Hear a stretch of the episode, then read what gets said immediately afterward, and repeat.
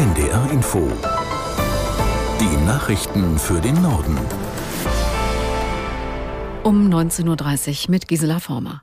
Angesichts der schweren Waldbrände mit mehreren Toten in Griechenland hat sich Bundesinnenministerin Faeser tief bewegt gezeigt. Möglicherweise sind unter den Toten auch viele Migranten. Aus der NDR Nachrichtenredaktion Ulrike Ufer. Faeser betonte, Hilfe sei auf dem Weg. Griechenland hatte nach Angaben des Ministeriums über den Katastrophenschutzmechanismus der Europäischen Union um Hilfe gebeten.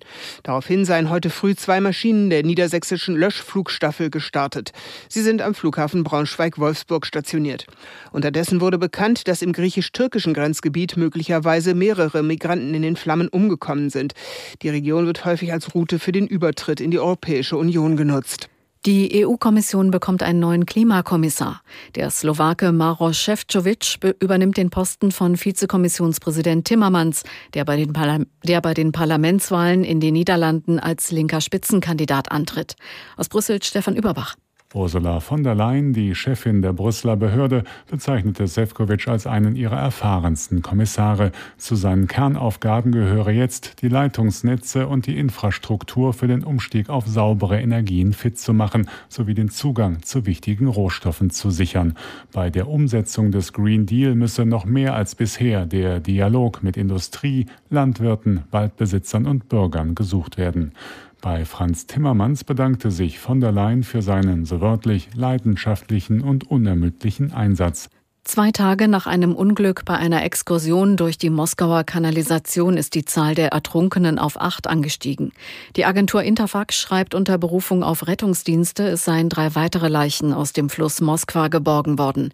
Die Touristen wollten die verzweigten unterirdischen Abwasserkanäle erkunden. Nach einem Seilbahnunglück in Pakistan haben Spezialkräfte mehrere Kinder aus einer festhängenden Gondel gerettet.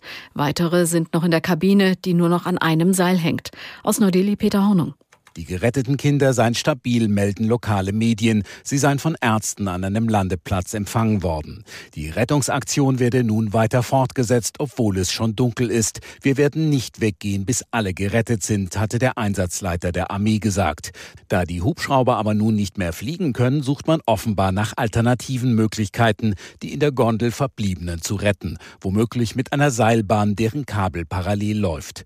Die Gondel hängt seit heute Morgen Ortszeit schief 300 Meter über dem Grund an nur noch einem Seil. Der italienische Sänger Toto Cotugno ist tot. Nach Angaben seines Managements starb er im Alter von 80 Jahren in Mailand. Seine größten Erfolge feierte Cotugno in den 80er Jahren, zum Beispiel mit dem Hit L'Italiano. 1990 gewann er mit Insieme den Eurovision Song Contest. Cotugno verkaufte in seiner Karriere rund 100 Millionen Alben. Das waren die Nachrichten.